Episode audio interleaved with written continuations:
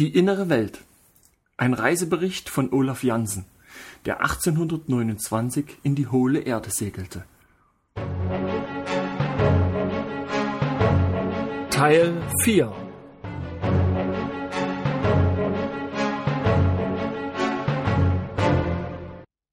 Auf unserer Hinausfahrt kamen wir durch einen schmalen Kanal, der sich als ein trennendes Gewässer zwischen zwei ziemlich großen Landstücken erwies. Zu unserer Rechten war ein wunderbarer Strand, und wir beschlossen, ihn auszukundschaften.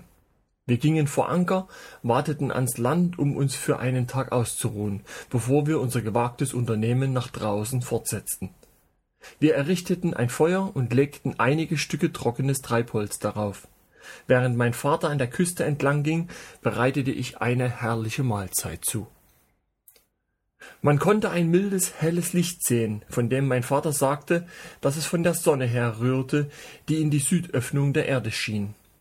In dieser Nacht schliefen wir fest und erwachten so erfrischt, als hätten wir in unseren eigenen Betten in Stockholm geschlafen.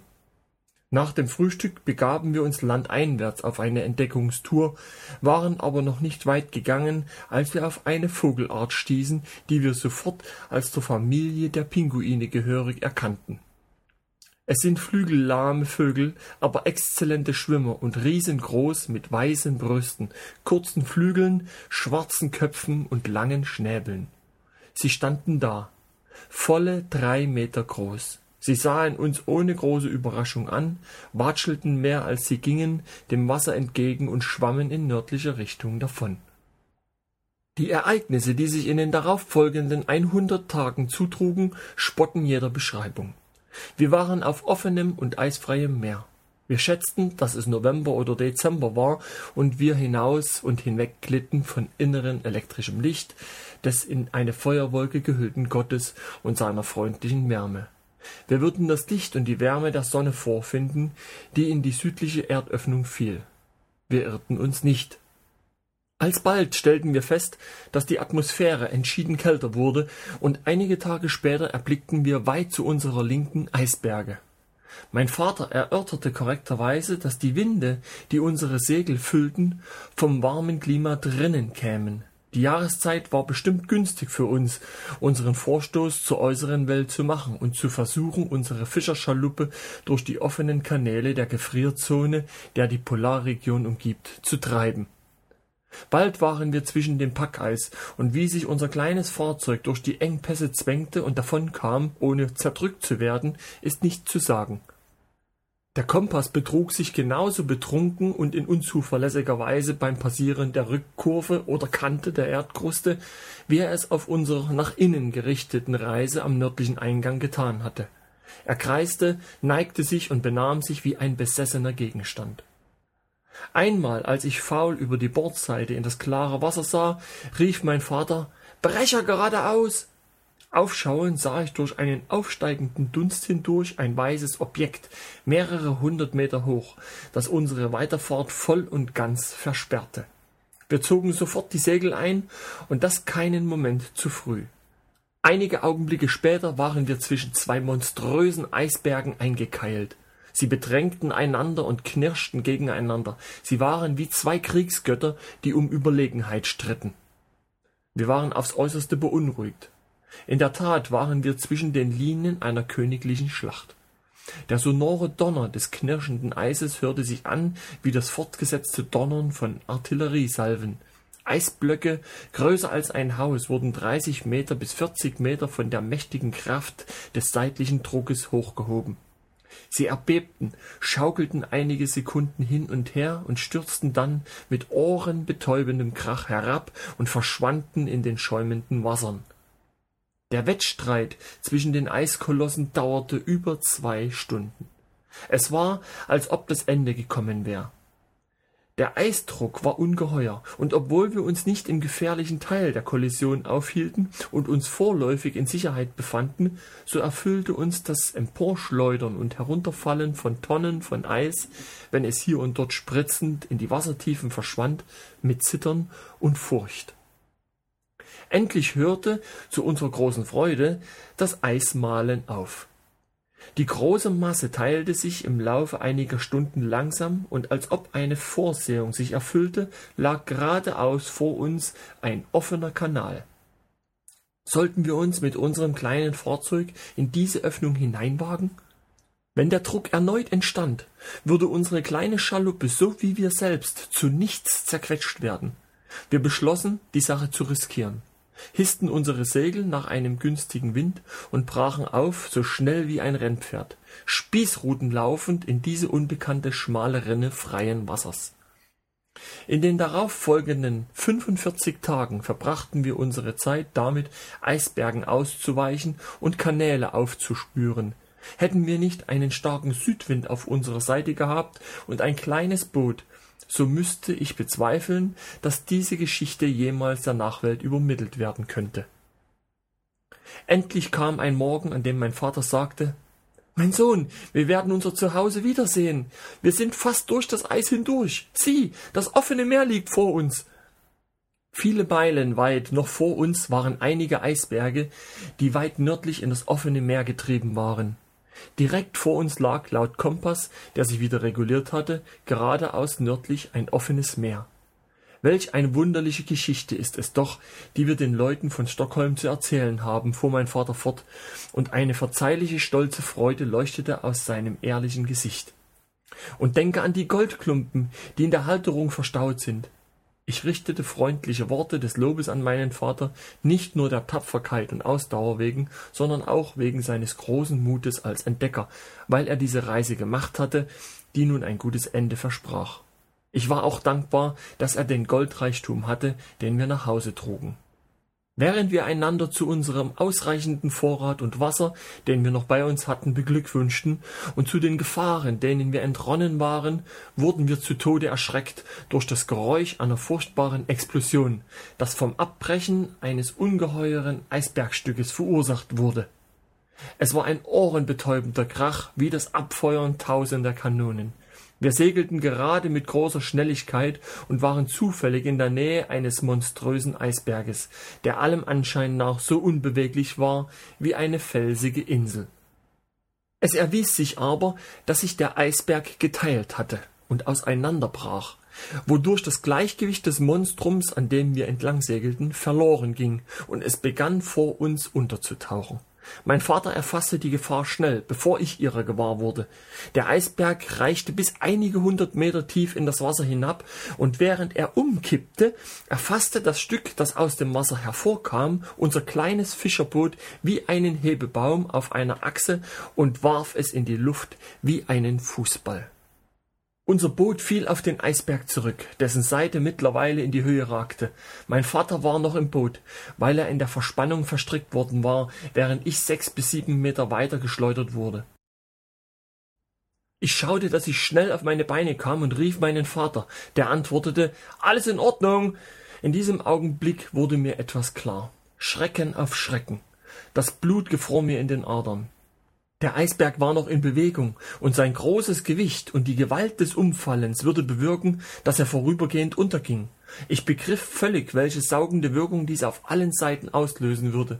Sie würden in ihrer ganzen Wut in die Höhlung stürzen wie weißbezahnte Wölfe wild auf menschliche Opfer. Im nächsten Augenblick höchster geistiger Pein erinnerte ich mich, dass ich einen Blick auf unser Boot warf das auf der Seite lag und mich fragte, ob es sich möglicherweise aufrichten ließe und ob mein Vater entkommen konnte. War dies das Ende all unserer Anstrengungen und Abenteuer? War das der Tod? All diese Fragen flitzten mir im Bruchteil einer Sekunde durch den Kopf.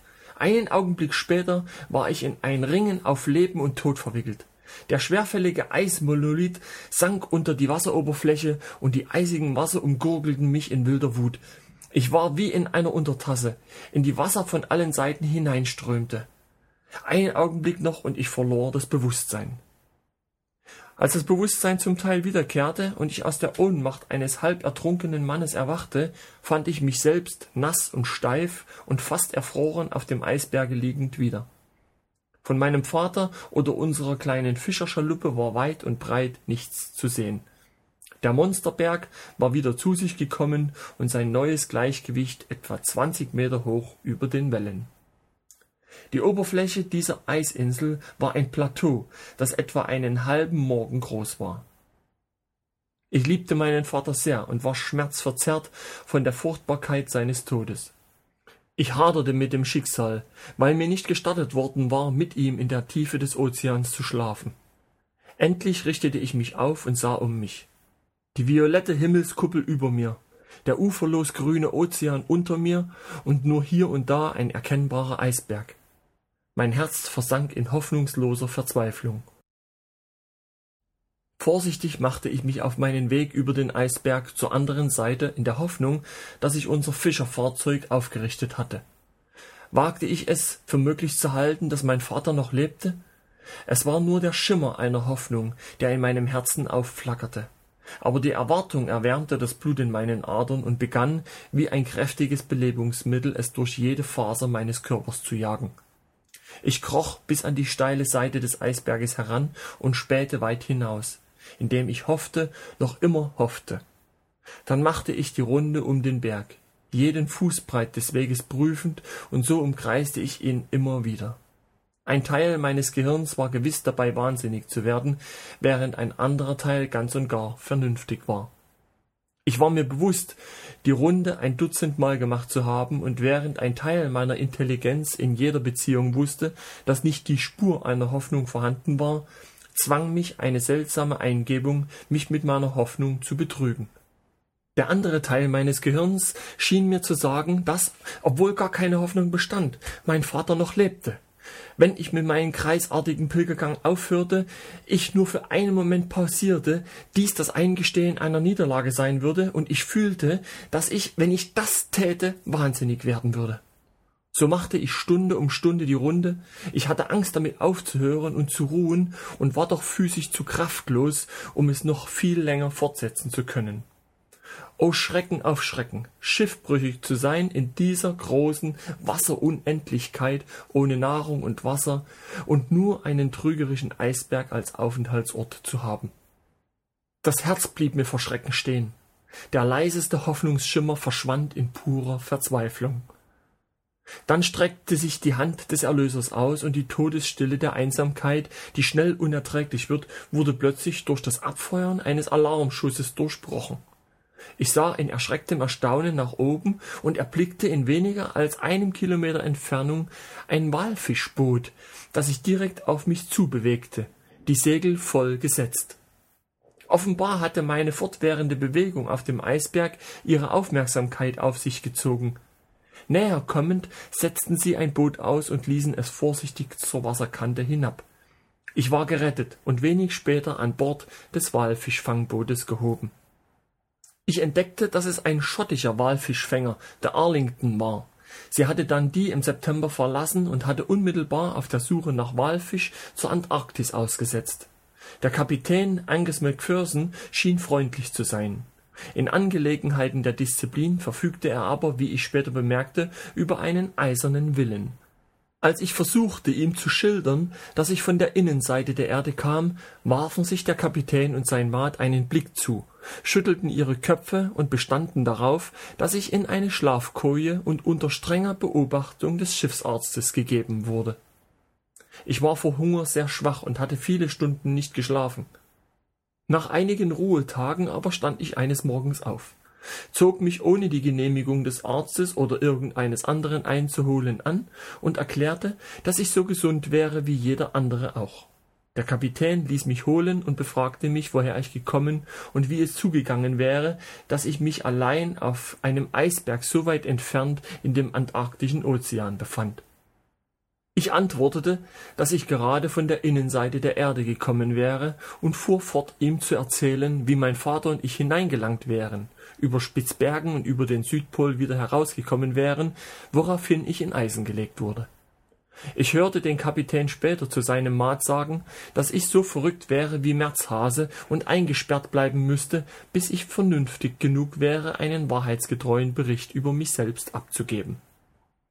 Endlich wurde ich nach vielen Bitten und auf viele Versprechen hin von dem Eisen befreit. Ich beschloss, auf der Stelle die eine oder andere Geschichte zu erfinden, die den Kapitän zufriedenstellen würde. und dass ich nie wieder auf meine Reise in das Land des in Feuer gehüllten Gottes zurückkommen würde, zumindest so lange nicht, bis ich unter Freunden sicher wäre. Im Laufe von vierzehn Tagen wurde mir gestattet, mich frei zu bewegen und als einer der Seemänner meinen Platz einzunehmen.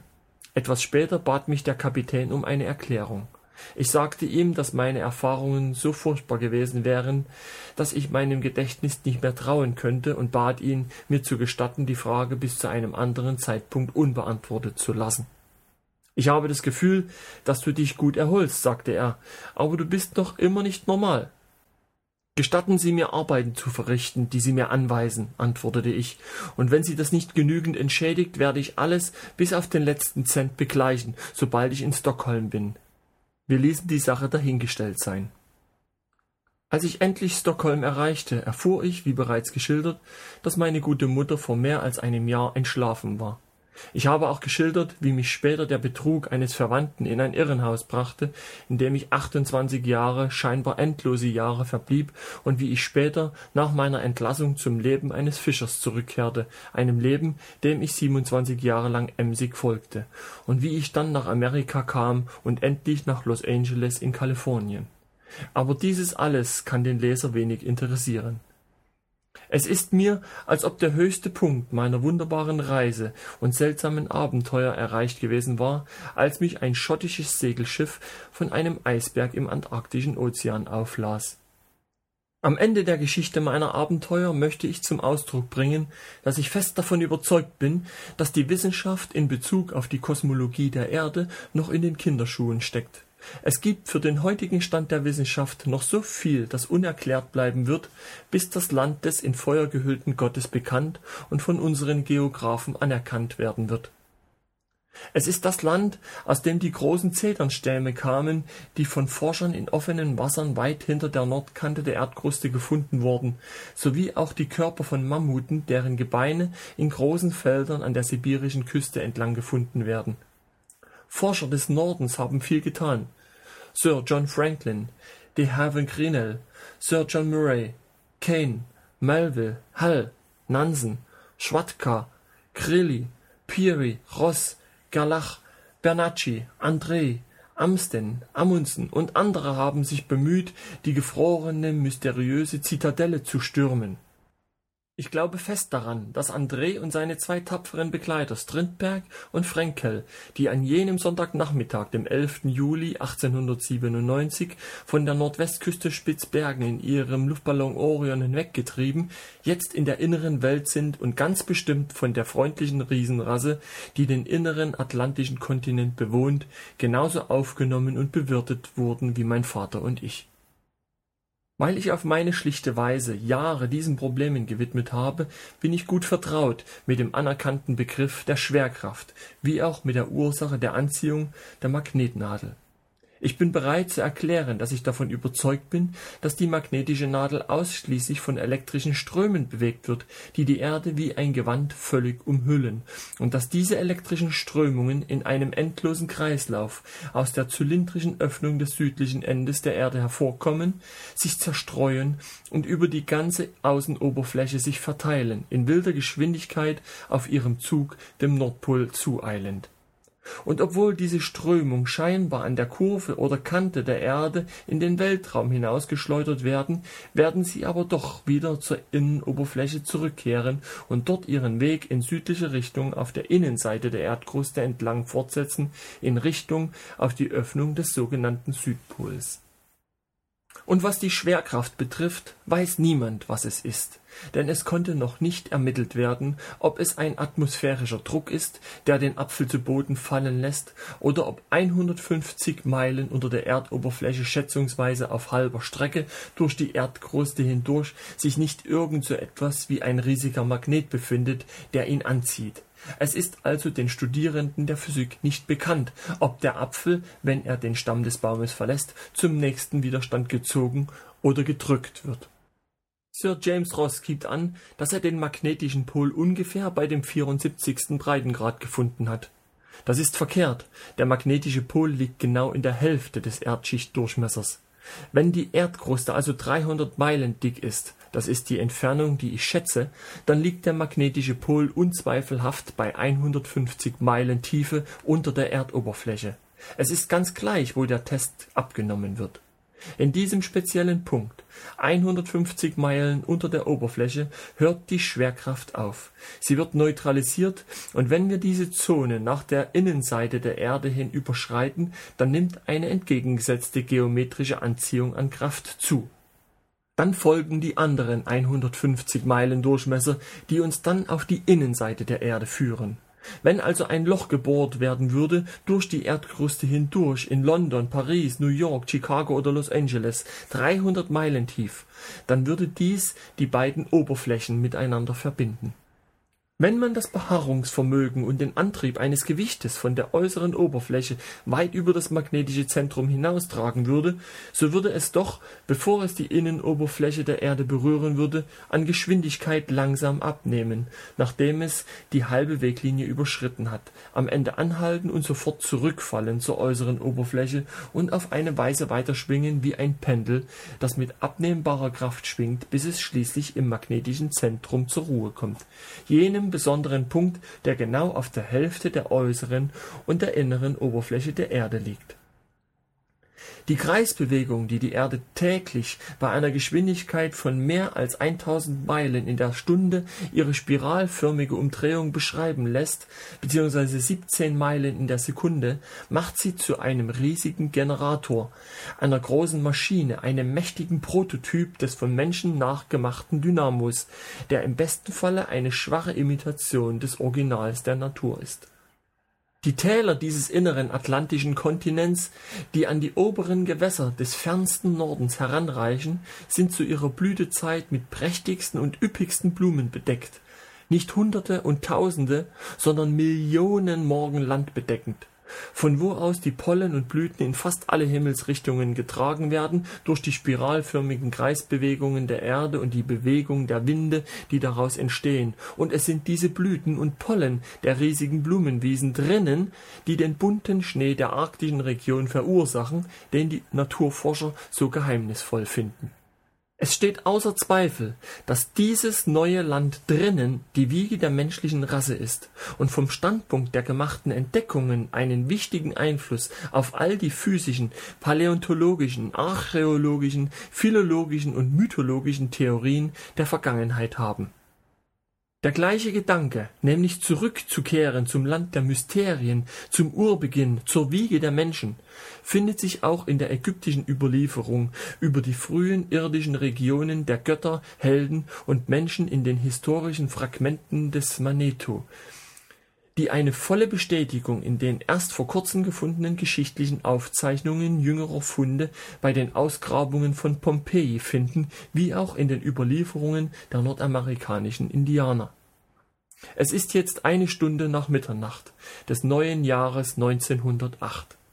Und dies ist der dritte Tag, und endlich habe ich die Aufzeichnungen meiner seltsamen Reise und Abenteuer abgeschlossen, die ich der Welt übergeben möchte und bin nun bereit und verlange nach der friedvollen Ruhe, die, wie ich sicher bin, nach des Lebens Prüfungen kommen wird. Ich bin alt an Jahren und reif an Abenteuern und Leiden, reich aber durch die wenigen Freunde, die ich an mich zu fesseln gewusst habe, in meinem Ringen ein gerechtes und rechtschaffenes Leben zu führen. Die Vorahnung, dass ich den nächsten Sonnenaufgang nicht mehr erblicken werde, ist stark in mir. Somit beschließe ich meine Botschaft. Olaf Jansen